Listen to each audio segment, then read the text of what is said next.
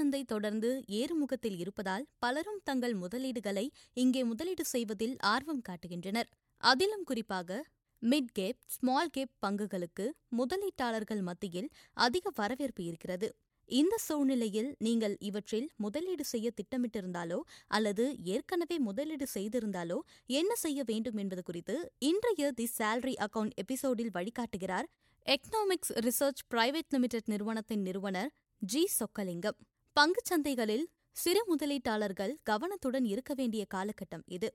ஏனெனில் சிறு முதலீட்டாளர்கள் அதிகம் முதலீடு செய்யக்கூடிய மிட் கேப் ஸ்மால் கேப் பங்குகள் பெரும் ஏற்றத்துக்குப் பிறகு உண்டாகிற சந்தை இறக்கங்களில் பிரதான குறியீடுகளை காட்டிலும் அதிக இறக்கத்தை சந்திக்கும் வாய்ப்புகள் இருப்பதாக தெரிகிறது. பங்கு சந்தையின் வரலாற்று தரவுகளை ஆராயும்போது இந்த கருத்து உறுதியாகவே செய்கிறது. மும்பை பங்குச்சந்தையான பிஎஸ்இயின் ஒட்டுமொத்த சந்தை மூலதன மதிப்பு இரண்டாயிரத்தி இருபது மார்ச்சில் ரூபாய் நூற்றி பதிமூன்று லட்சம் கோடியாக இருந்தது. ஆனால் கடந்த மூன்று வருடங்களில் இந்த மதிப்பானது சுமார் இரண்டு மடங்கு உயர்ந்து தற்பொழுது ரூபாய் முன்னூற்றி ஐந்து லட்சம் கோடியாக இருக்கிறது. கொரோனா பாதிப்பு அறிவிக்கப்பட்ட மார்ச் இரண்டாயிரத்தி இருபதில் சென்செக்ஸ் கண்ட வீழ்ச்சியிலிருந்து கடந்த மூன்று ஆண்டுகளில் நூற்றி ஐம்பத்தி ஐந்து சதவீதம் ஏற்றம் கண்டிருக்கிறது. இதே காலகட்டத்தில் மிட் கேப் குறியீடு இருநூற்றி பதினேழு சதவீதமும் ஸ்மால் கேப் குறியீடு முன்னூற்றி ஒன்பது சதவீதமும் ஏற்றம் கண்டிருக்கிறது.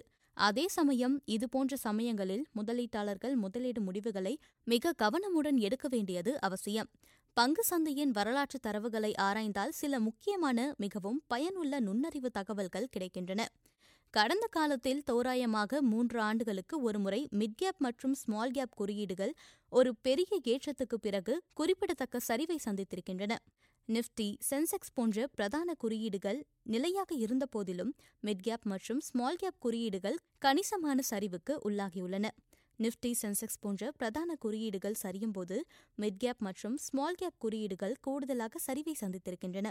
கடந்த பதினைந்து ஆண்டுகளில் நிப்டி சென்செக்ஸ் போன்ற பிரதான குறியீடுகள் சரிவுக்குள்ளாகும்போது ஒரே ஒரு முறை இரண்டாயிரத்தி பதினான்கில் மட்டுமே மிட்கேப் மற்றும் ஸ்மால் கேப் குறியீடுகள் ஏற்றத்தை கண்டன.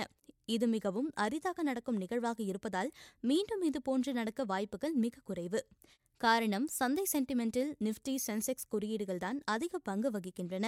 மேலும் இரண்டாயிரத்தி பதினான்கில் நம் நாடு அரசியலில் முக்கியமான மாற்றத்தை சந்தித்தது. அது மட்டுமில்லாமல் அந்த ஆண்டிலிருந்து முதல் முறை பங்கு சந்தையில் முதலீடு செய்யும் முதலீட்டாளர்களின் வருகை பெருமளவு அதிகரித்தது.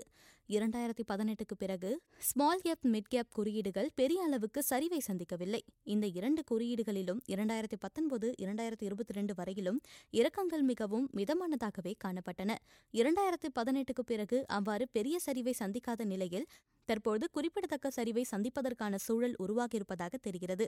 குறிப்பாக ஸ்மால் கேப் பிரிவில் வீழ்ச்சி உண்டாகுவதற்கான சில காரணங்கள் உள்ளன. அந்த காரணங்களை பார்ப்போம்.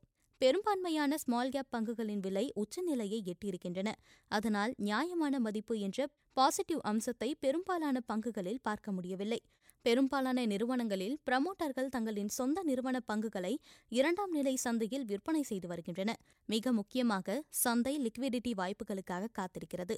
தற்போது உள்ள ரூபாய் முன்னூத்தி ஐந்து லட்சம் கோடி சந்தை மூலதன மதிப்பில் ஒரு சதவீதம் அதாவது ரூபாய் மூன்று லட்சம் கோடி மதிப்பிலான பங்குகள் விற்பனையாக தயாரானால் கூட குறுகிய காலத்தில் அதை சமாளிக்கக்கூடிய லிக்விடிட்டி வாய்ப்பை கண்டடைவது கடினமாக இருக்கும். எஃப்ஐஐ மற்றும் உள்நாட்டு முதலீடு நிறுவனங்கள் ஒருங்கிணைந்து மேற்கொள்ளும் முதலீடு மதிப்பு ஒரு நாளைக்கு ரூபாய் பதினைந்தாயிரம் கோடிக்கு மேல் இருப்பதில்லை. எனவே தற்போதைய சந்தை சூழலில் பெரிய சென்டிமெண்ட் பாதிப்பு உண்டாகும் பட்சத்தில் அதை சமாளிக்கவும் சரிவிலிருந்து சந்தையை தடுக்கவும் போதுமான லிக்விடிட்டி இருக்குமா என்பது கேள்விக்குறியே. மேலும் வீழ்ச்சியடையும் சந்தையில் உள்நாட்டு முதலீட்டு நிறுவனங்கள் லார்ஜ் இண்டெக்ஸ் பங்குகளின் சரிவை தடுப்பதற்கான முதலீட்டு முயற்சி முயற்சிகளில்தான் ஈடுபடும். இதுவும் ஸ்மால் கேப் மிட் கேப் பிரிவில் அதிக வீழ்ச்சி ஏற்பட ஒரு காரணமாக இருக்கும்.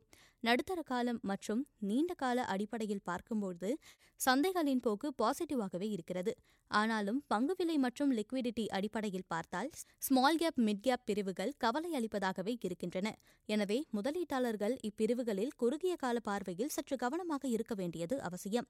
இந்த நிலையில் லார்ஜ் கேப் பிரிவுகளில் தங்களுடைய முதலீட்டை ஐம்பது சதவீதம் வரை அதிகரித்துக் கொள்ளலாம்.